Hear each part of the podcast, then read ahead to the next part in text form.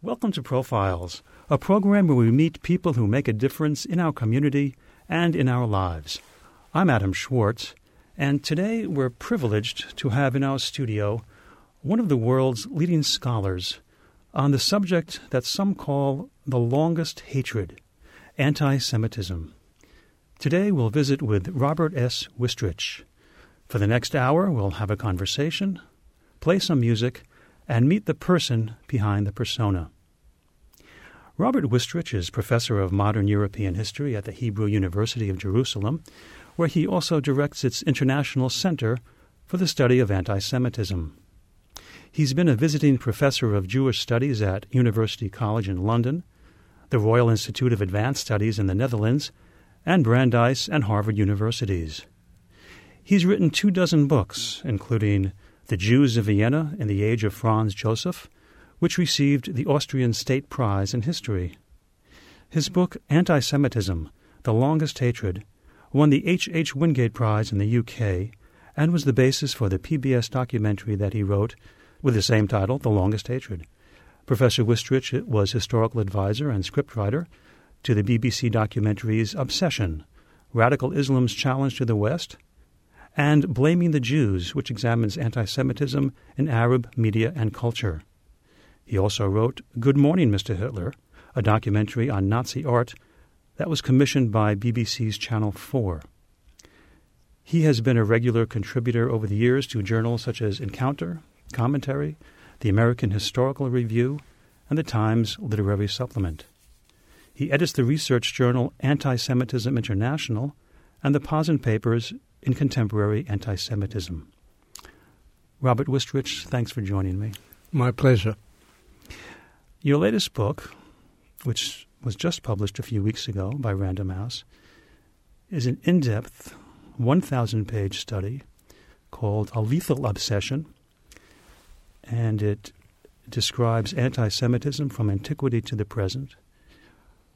Could you talk a little bit about the experience of writing that book? Well, as I uh, pointed out uh, before we began this interview, it was a book that I wrote by hand. Also, a book which I think, in terms of the mental, the physical, and the emotional effort that it involved, I would not compare with any previous works, even if many of them retrospectively can be seen as leading up to this work. I think it was different because when I set about this project, which was like climbing a very, very high mountain without any certitude that you would ever reach the summit, I was very much aware, more so than at any previous time in embarking on a scholarly project, that this had existential, moral, and political implications that would be unavoidable to come to grips with, even if I made a conscious choice and deliberate effort to try and keep the level of discussion as high as could be done and uh, to maintain uh, a, a, definite effort at objectivity, even though I knew there is no such thing as complete objectivity in, in historical scholarship, let alone in dealing with a contemporary subject that is so hotly contested and disputed and controversial. So I didn't have illusions about that, but I felt a definite sense of responsibility at one level that I really needed not just to clarify my own mind about many issues I've thought about over years, of research and teaching, but that I also needed to bear in mind, and I wanted this book to make a difference, that those who would read it would actually, in some way, it might, if not change their lives, at least change their way of thinking.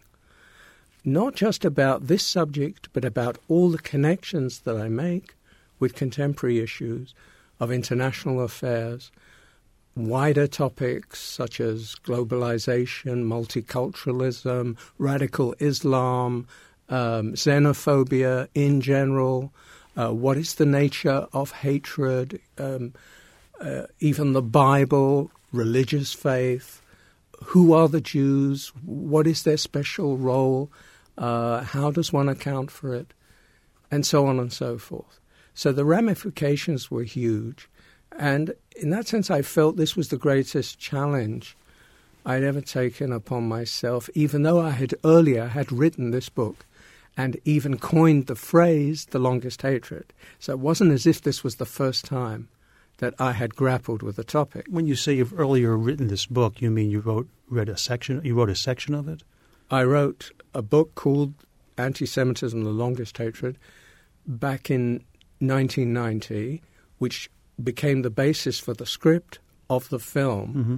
uh, that ultimately was shown by PBS and in many countries, which was a three hour documentary film on the history of anti Semitism, which was based on my book, and I was the scriptwriter.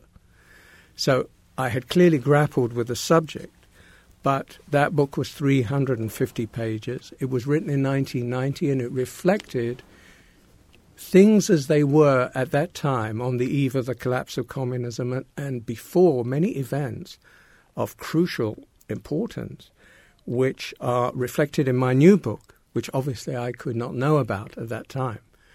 And also the scope and the scale of this project is much greater. And I think I'm a more mature person. Mm-hmm. The subtitle of the book is Anti Semitism from Antiquity to the Global Jihad. Wasn't anti Semitism a philosophy that uh, came into being in the late 19th century? If we take the term anti Semitism from a formal point of view, it was only invented in the late 19th century. To be more precise, in Germany in 1879. That is when the term, which is a translation from the German Antisemitismus, was invoked as an alternative description of a very ancient phenomenon.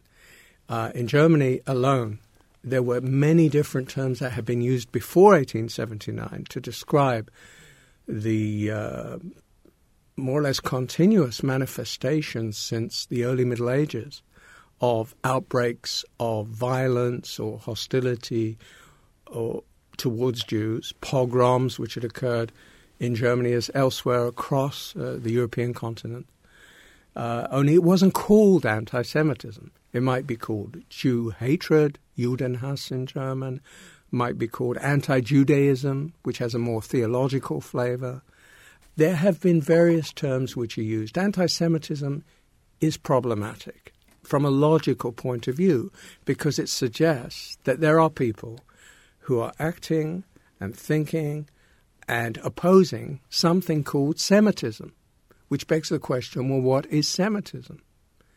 And Semitism is misleading because A, it assumes there is such a thing as a Semitic race, of which Jews are a part, although they are not the most nu- numerous part, because the Arabs are also a Semitic people and far more numerous. Um, and that is wrong. We have Semitic languages. This is an accepted notion. Hebrew is a Semitic language. Arabic is a Semitic language. Aramaic is a Semitic language, but there is no such thing as a Semitic race. But the anti Semites, those who chose to call themselves anti Semites, were quite clear in their own minds that they were opposed only to Jews. They didn't extend it to any other group, Semitic or otherwise.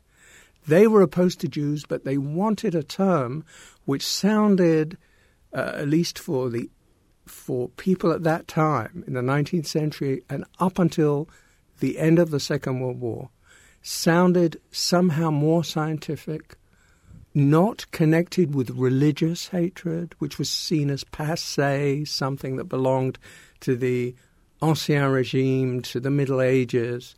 Ironically, the anti Semites, the self styled anti Semites, because the term caught on and became widely used mm. everywhere, they thought that they were free of prejudice. I mean, hmm. we can laugh at that today.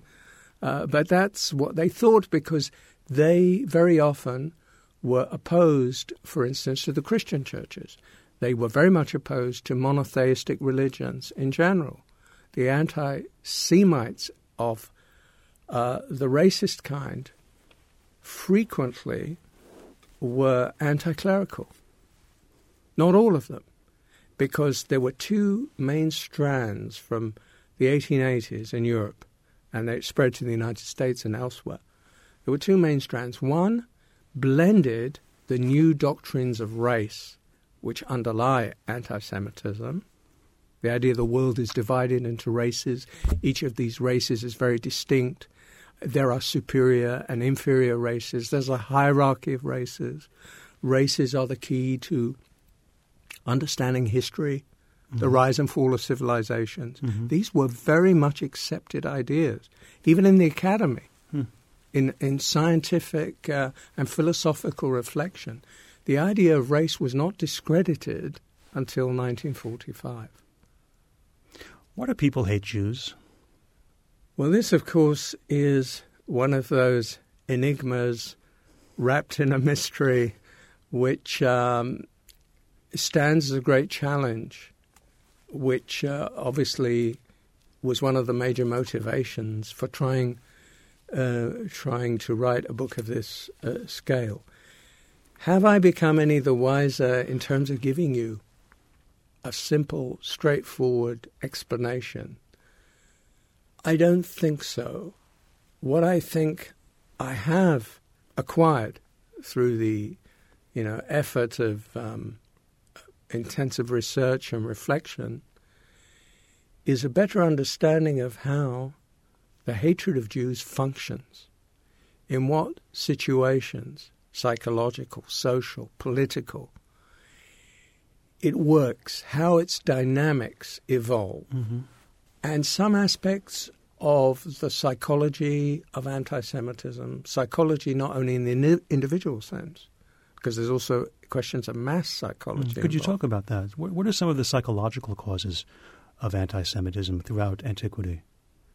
Well, if we go back to antiquity, they were rather different from today. For example, okay. um, I tend to think that in antiquity, therefore, if we go back, as it were, to the beginnings, insofar as we can say, here's a beginning,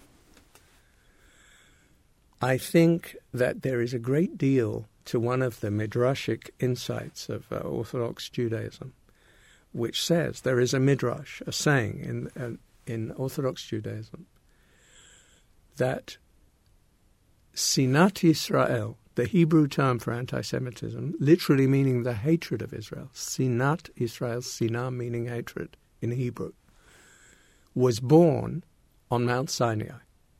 And this is a play on words because the word Sinai, uh, which is the Hebrew for Sinai, sounds very close mm-hmm. to Sinah. Uh, that is not, strictly speaking, etymologically correct, but it was a convenient peg for this midrash. And what it says is something very profound.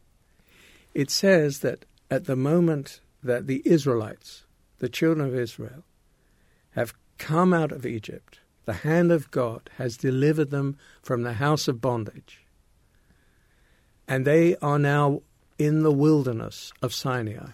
And they go to this mountain and they receive, through Moses, the chief of all the prophets, they receive the Torah, which is the revealed law of God.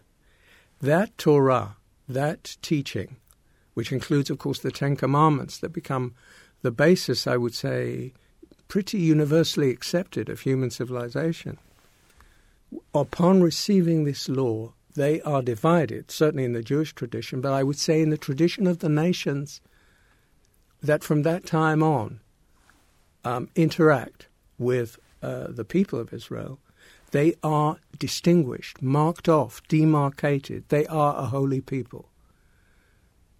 Am Kadosh, a holy people. So they're separate. They are separate. And, and how does that foment hatred I think that the way the rabbis saw it and is that the Jewish people, because they were given this mission by God to spread the law, they were granted the law, and of course they had to fulfill it.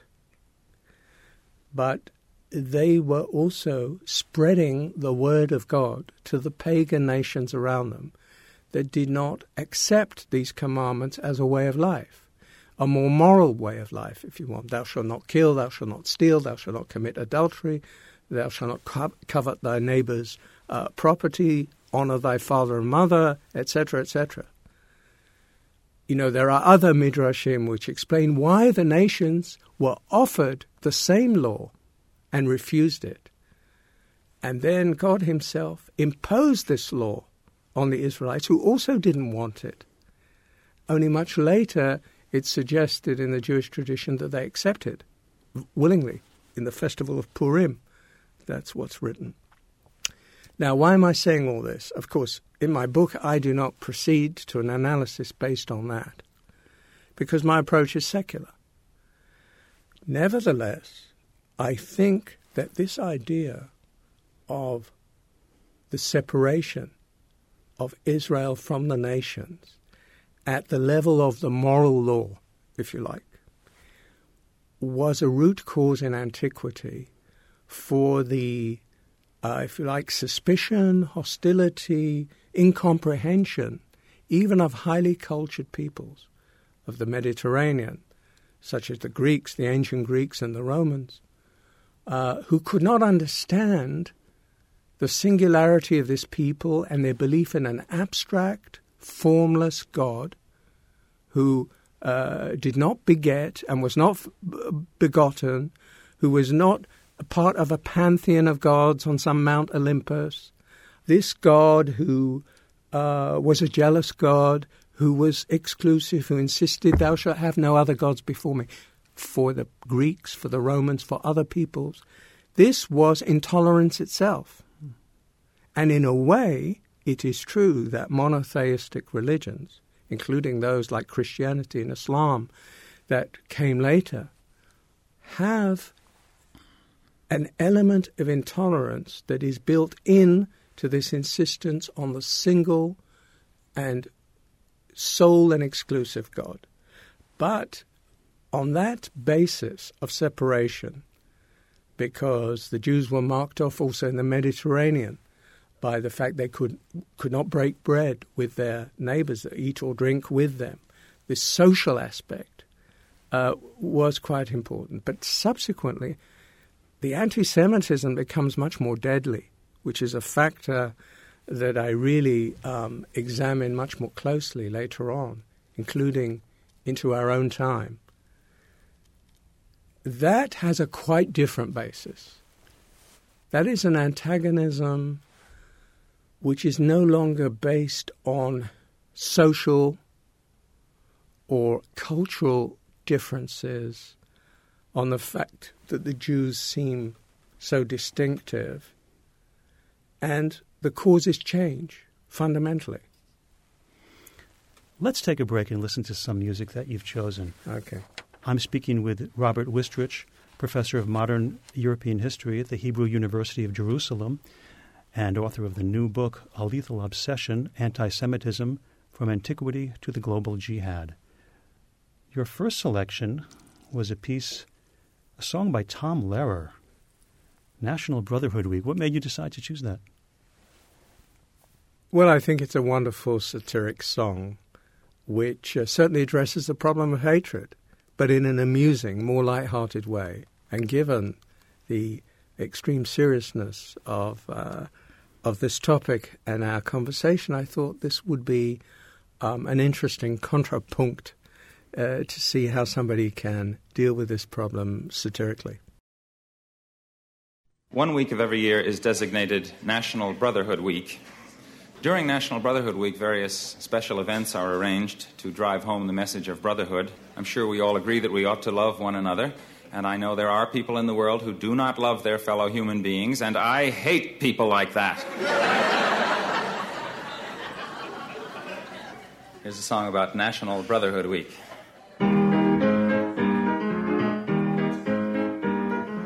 White folks hate the black folks, and the black folks hate the white folks. To hate all but the right folks is an old established rule, but during National Brotherhood Week, National Brotherhood Week, Lena Horne and Sheriff Clark are dancing cheek to cheek. It's fun to eulogize the people you despise as long as you don't let them in your school.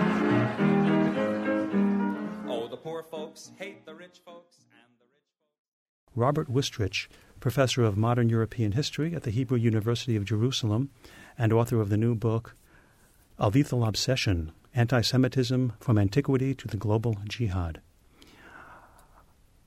Your new book contains some really shocking incidents of anti Semitism in the world today, including some from some countries that I certainly did not uh, don't associate with anti Semitism, such as Belgium and Norway, Sweden, England.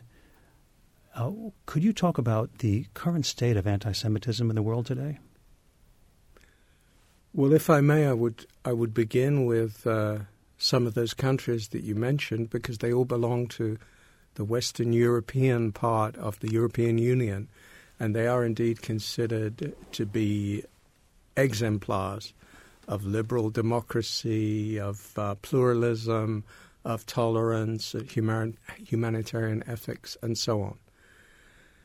Uh, but as uh, was implied in that satirical song of Tom Lehrer, um, I think there is also very often a deep, though hidden, intolerance among those who claim to tolerate others and do so in the name of values that they assume to be superior, and then they sit in judgment and even hate those that do not exactly conform to their own values. Now, in the case of the Jewish minority, certainly until the time of the Shoah, it was normal, even in Western Europe, to express feelings of contempt or hostility or overt, brazen even hatred towards Jews. There was nothing unacceptable in public life about calling yourself an anti Semite. Things changed since 1945, and increasingly, uh, in the following decades, there was an element of public unacceptability, even though it may have been wrapped up in hypocrisy in not expressing exactly the feelings that people had beneath the surface. But in, in the wake of the revelations of the death camps, the horrors with which anti-Semitism had become associated of, you know, systematic, planned, cold-blooded mass murder, it was not fashionable and it did not seem right for somebody to stand up and openly say, we are anti-Semites. But gradually, and I trace it in my book really from the 1970s onwards, a new discourse develops, including in those countries uh, of Western Europe, less so in the United States, I would have to say, whereby one has to find a new form of expression for sentiments that are no longer respectable. A more acceptable form, you mean? The more acceptable form and the one which is also legally untouchable is anti Zionism. If you express sentiments that are extremely negative, uh, whether overtly or covertly, uh, about the Jewish people, about Judaism, about Jewish history, uh, but you do it wrapped up in uh, this uh, um, framework of being opposed only to Israel or to the philosophy and or ideology and policy of Zionism, that's okay.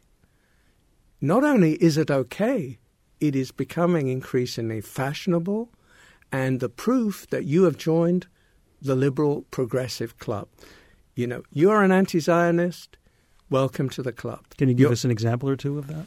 Well, uh, you can find examples on campuses uh, all over the Western world, including here in the United States.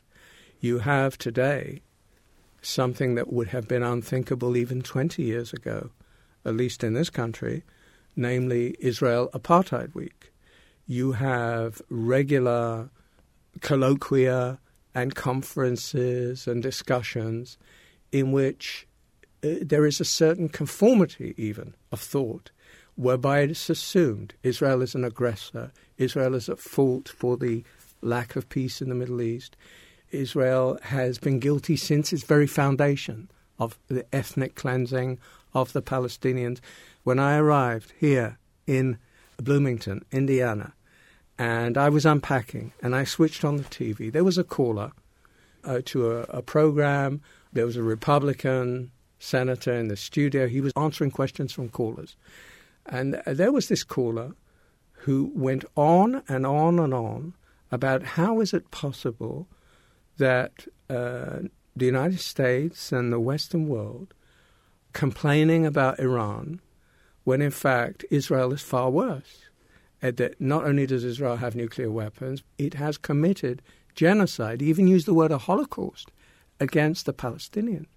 The senator, I mean, I was stunned. I can't remember his name. Uh, and I'm sure he's not anti Israel.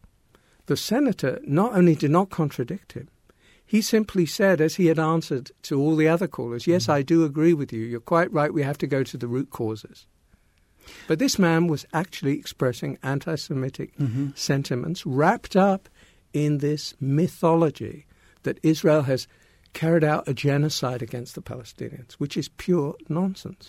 The people who express these views, such as the organizers of the Israel Apartheid Week that you mentioned, would say, isn't it possible to make criticisms of Israel without being anti Semitic? That doesn't make me anti Semitic. I'm criticizing the, the government policies of Israel.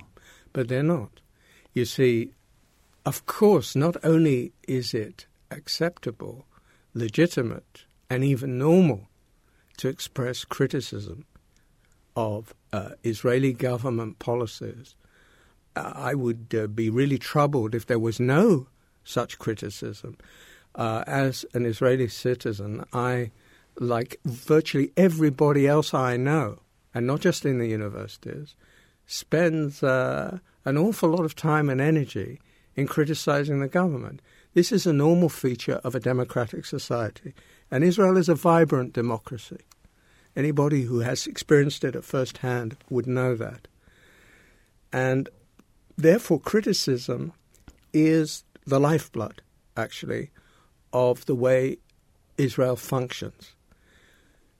When you start saying that Israel has and is continuing to commit genocide or ethnic cleansing against uh, the Palestinians that the operation in Gaza, let's take the most recent example, January 2009, even here in the United States, but much more in the Middle East and in Europe and other continents, you had mass demonstrations talking about this genocide against the Palestinians. Uh, let's look at this a little closely. Even if we take what I believe to be the inflated figures of the Palestinians themselves. We're talking about approximately 1,200 people who died in a war that went on for three weeks. On the Palestinian side, it was claimed the majority were civilians. On the Israeli side, it was claimed that they were split more 50 50. There were combatants and civilians who were killed. 1,200 people. Now, I don't minimize the death of a single human being if it was uh, unnecessary or uh, we are speaking about innocent people. So that's not the issue. But there, there is a meaning to words. You corrupt the language and you corrupt thought when you start taking labels like genocide and Holocaust and applying it to what, if you look around the world at, con- at conflicts that have continued to this day, this is a tiny number of people, and it is not mass murder by any stretch of the imagination. It was generally the result of what here in this country, for instance, when America bombed in Afghanistan, or even when it was involved in the Bosnian Wars at the end of the 1990s, It was called in this country, and I was here, it was called collateral damage. Civilians get killed, just as they did in Belgrade, and they were innocent, and they got killed. And Israel, which made great efforts in this case to try and reduce to the absolute minimum unintended civilian casualties, of course, in wartime, there is no perfection, however well targeted, however precise. This has nothing whatsoever to do with genocide. The reasons for that incursion were absolutely clear. It only came after eight years of the firing of rockets on southern Israeli towns, which I would say is remarkable restraint by any standards. Mm-hmm. This is why the war doesn't mean I don't have criticisms of the war, other criticisms, other kinds of criticism. This is why it had general broad support among the Israeli population, which is not a particularly warlike population. Nobody likes to go to war. The costs of war are high, and it's not a light matter. But this abusive language reflects, I think, something deeply distorted in the minds of so many people that insist on using this terminology mm-hmm. because it cannot be accidental that they choose this kind of terminology and apply it to the Jewish state. They don't apply it, and they didn't apply it to many other uh, situations that involve, uh, uh, you know, Africa or um, uh, Chechnya or Tibet or many, many other cases that we get. They don't usually talk in these terms. So this is an example of what you've called uh, the new anti-Semitism or anti-racist racism. Yes. What's the Red Green Alliance? The Red Green Alliance is a kind of, at first glance, unnatural alliance between people on the left, whether they be communists, whether they be uh, left wing social democrats, anarchists, uh, anti globalists, people on the left, and uh, the color green is the symbol of Islam, Islamists. Or we could say, for shorthand, a Marxist Islamist alliance. And why do I say it's, it's a bizarre alliance at first glance? Because there are so many things which, in a more logical and rational worldview would separate these two worldviews and movements. For example, the question of secularism. The Islamists are totally opposed to secularism and secularization in all its forms, whereas uh, leftists traditionally are secularist and in favor of strict separation of religion and state and so on. If you look at a very, uh, I would say, critical issue for understanding Islamism, the attitude towards women, the rights of women, the emancipation of women, this is a no no for all Islamist movements. Women have to be uh, concealed behind a burqa or a niqab or whatever. Uh, women should not uh, be seen in public. And there's restrictions, particularly in the more extreme jihadi type movements, like and the Taliban is perhaps the most extreme of all. Obviously, on the left, this is uh, or should be anathema. Then we come to the question of socialism. Most Islamist movements, certainly in the past, they were anti communist. They are not in favor of socialism, although some have dabbled in a kind of uh, alliances with socialists. But uh, here again, there's no politics of class war. The old left was very anti Islam anti Islamic. It regarded everything connected with Islam as being backward, deeply reactionary, and something that uh, belonging to a feudal way of life that had to be overthrown. That was the classic traditional old left way of thinking. In the red green axis of our time, of the last uh, 20 years or so, um, all this seems to have dissipated. And the question is why? And, and, certainly here, the attitude towards Jews and Israel is one of the cements, one of the, the bonds that links together uh, these two polarities. The Islamists and the Marxists of different shades, they all hate Israel. They also hate America. Their anti Americanism is sometimes precedes their anti Semitism, and sometimes, as in the Islamist case, it's partly derived from their anti Semitism. On the left, it's more that the anti Americanism feeds the anti Semitism and the, and the anti Israel, uh, I would say, obsession. So there are, it's true that there are some roots that go back to the time of the Bolshevik Revolution. Uh, but there it was more instrumental. When the Communist International was founded, they were looking for a lever in the East, in the Orient, with which to undermine the colonial empires. And they were prepared to use slogans, the communists, I mean, that they did not believe in personally, like jihad. And they encouraged the Holy War because they thought this would create a rising of the masses against the British, the French, and the Russian empires, and, and, uh, and so on. You're listening to Profiles. I'm Adam Schwartz, and I'm speaking with Professor Robert Wistrich, professor of modern European history at the Hebrew University of Jerusalem, whose latest book is A Lethal Obsession Anti Semitism from Antiquity to the Global Jihad. And Professor Wistrich, you've chosen for your second selection a piece by the Rolling Stones, Street Fighting Man. What made you decide on that? If I remember correctly, this song was written and performed in 1969, roughly 40, uh, 40 years ago. And uh, first of all, I liked the song. I was in the late 60s and early 70s a fan of the Rolling Stones.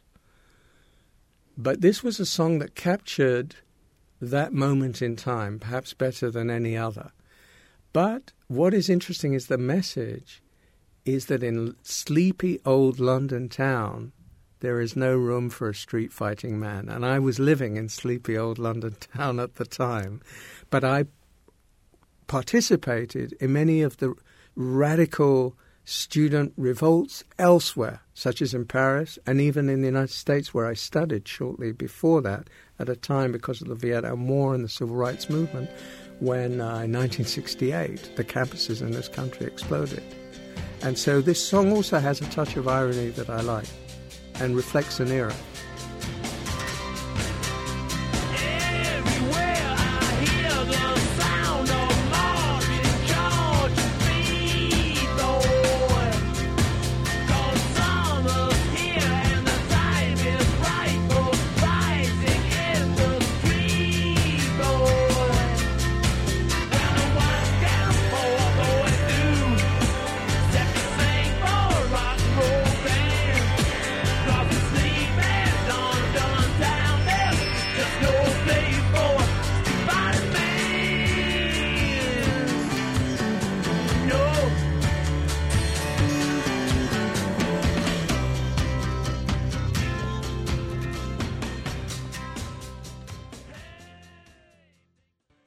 Rolling Stones performing Street Fighting Man, a selection by my guest on Profiles, Robert Wistrich.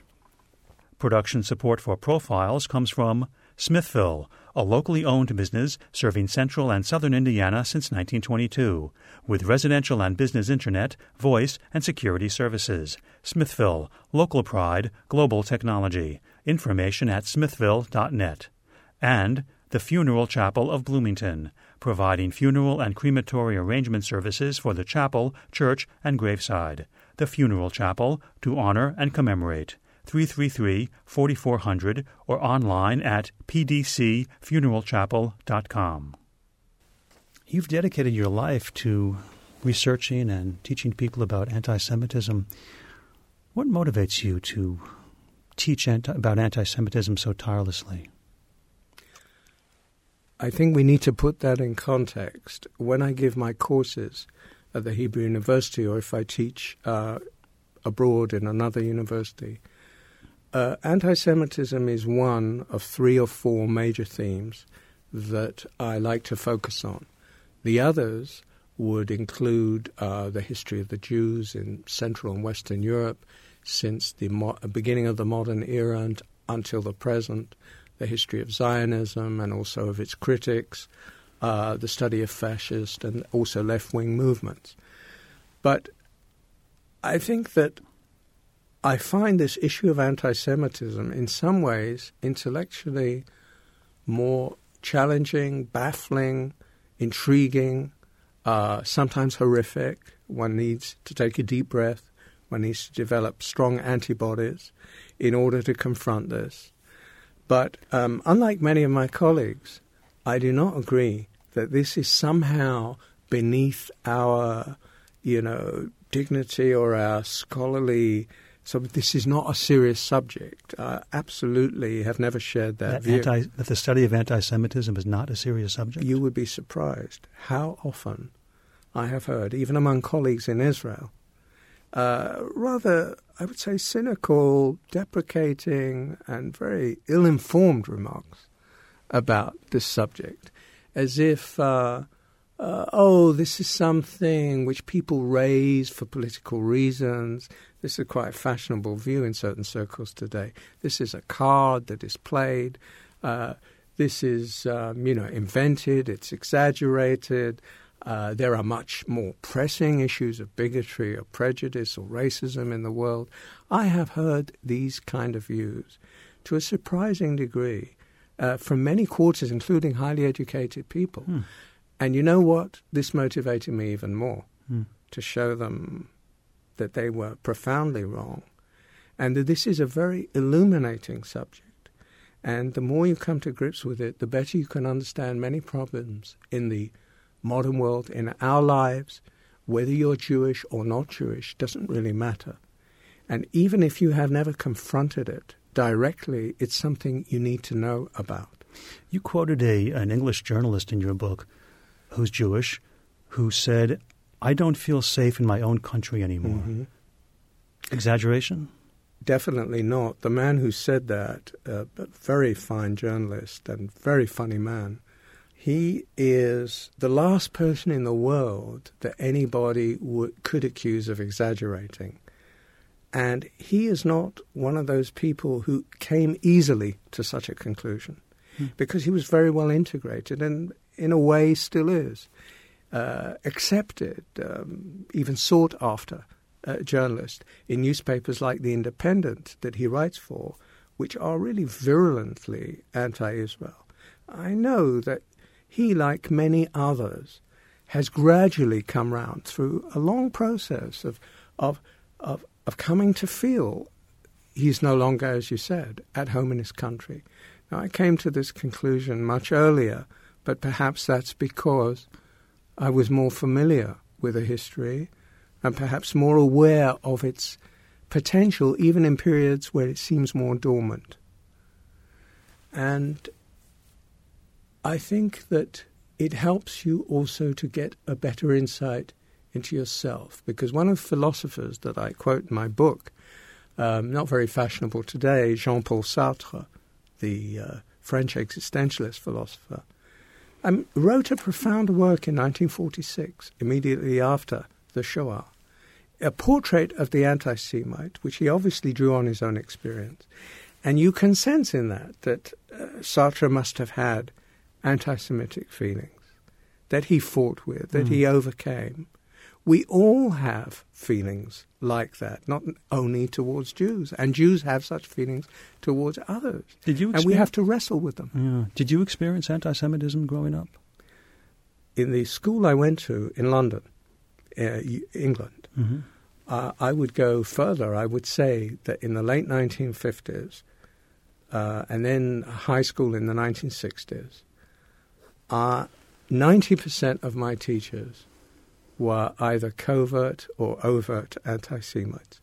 The difference is there was no Race Relations Act in those days, there were no sanctions, nobody made an issue of it. Frankly, it was considered almost normal. And it would take forms that um, uh, today one could barely, scarcely credit. On the other hand, I personally was in a curious position. Most of the same teachers who were anti Semitic, for some reason, singled me out as their exceptional Jew. You know, anti Semites often have their exceptional Jews. So I didn't bear the brunt of this, perhaps because I was good at sports, or perhaps because I was, uh, you know, uh, a good student, whatever. Uh, this didn't um, improved things from my point of view. In a way, it made it even more distasteful to see that others were being mocked. Uh, there was a, mo- a, lot of derision in all of this. Um, uh, just on the grounds of their ethnic or religious background. Today, that situation has improved. But what has happened is that other forms of uh, prejudice, of bigotry, and even of the, of the kind of things that I describe in my book, openly genocidal forms of anti Semitism, have arisen to replace what we knew from the darker days of European history. There is some profound fear and anxiety that we could call a phobia, very hard to explain where it originates because we must not confuse the rationalizations mm-hmm. that anti Semites always give, the reasons, uh, with the deeper cause. Because, you know, Sartre, whom I referred to earlier, said something that always appealed to me. He said, in the last analysis, the anti Semite wants the death of the Jew. Now, that's a seemingly extreme statement. We all know anti Semites who are almost jokingly, by second nature, they make offhand remarks and nobody thinks of them as harboring thoughts of, uh, you know, destroying the people that they are uh, laughing about derisively. And yet I think there is a level at which this statement is not wrong. It's just that most of the time, the the phobias, the anxieties, the delusions very often paranoid delusions, which uh, fill the anti Semitic uh, fantasy world, that uh, these remain at that level and they are not implemented, they're not carried out in acts. And if they are only an expression of individual uh, pathologies, they therefore do not either don't come to our attention, they don't you know, disturb the public order. They're not threatening in an overt public way. We're beyond that phase today. And that's, of course, one of the points of my book. That we have in the last decade experienced a very significant rise globally. It's harder for Americans to see this because America remains an exception for the moment in this wave um, in some countries, even a kind of tidal wave of increase of anti Semitic incidents. And the rhetoric, especially in the Middle East, the demonizing, uh, the demonology, uh, which is uh, mainstream. It's not a handful of isolated extremists over there. Mm. It's part of a culture of jihad.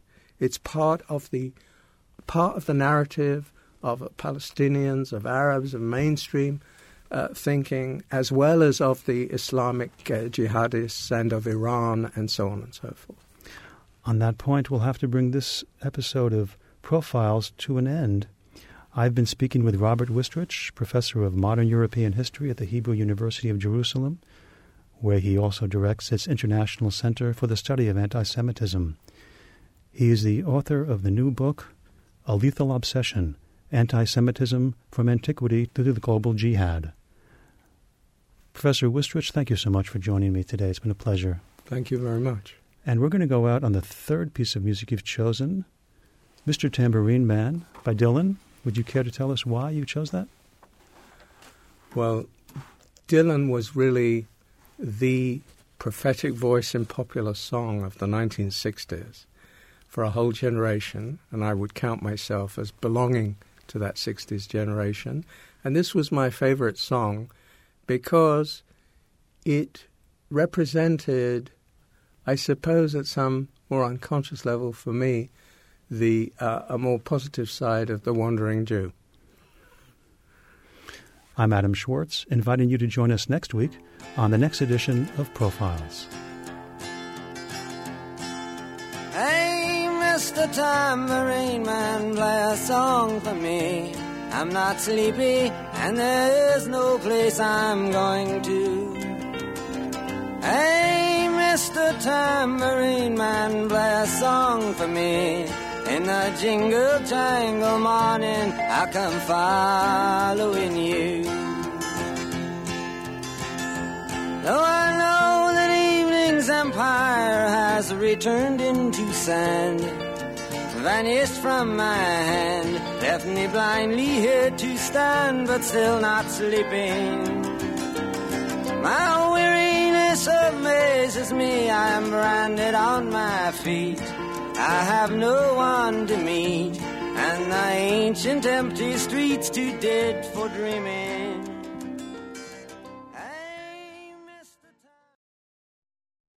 The program you just heard was recorded in January of 2010. The studio engineer and technical producer was Michael Paskash. Production support for Profiles comes from Smithville, a locally owned business serving central and southern Indiana since 1922, with residential and business internet, voice, and security services. Smithville, local pride, global technology. Information at smithville.net. And the Funeral Chapel of Bloomington, providing funeral and crematory arrangement services for the chapel, church, and graveside. The Funeral Chapel, to honor and commemorate. 333 4400 or online at pdcfuneralchapel.com. Copies of this or other programs can be obtained by calling 812 855 1357. Information about profiles, including archives of past shows, can be found on our website, wfiu.org. Profiles is a production of WFIU and comes from the studios at Indiana University. Christina Kuzmich, executive producer. Please join us again for the next edition of Profiles. For WFIU, thanks for listening.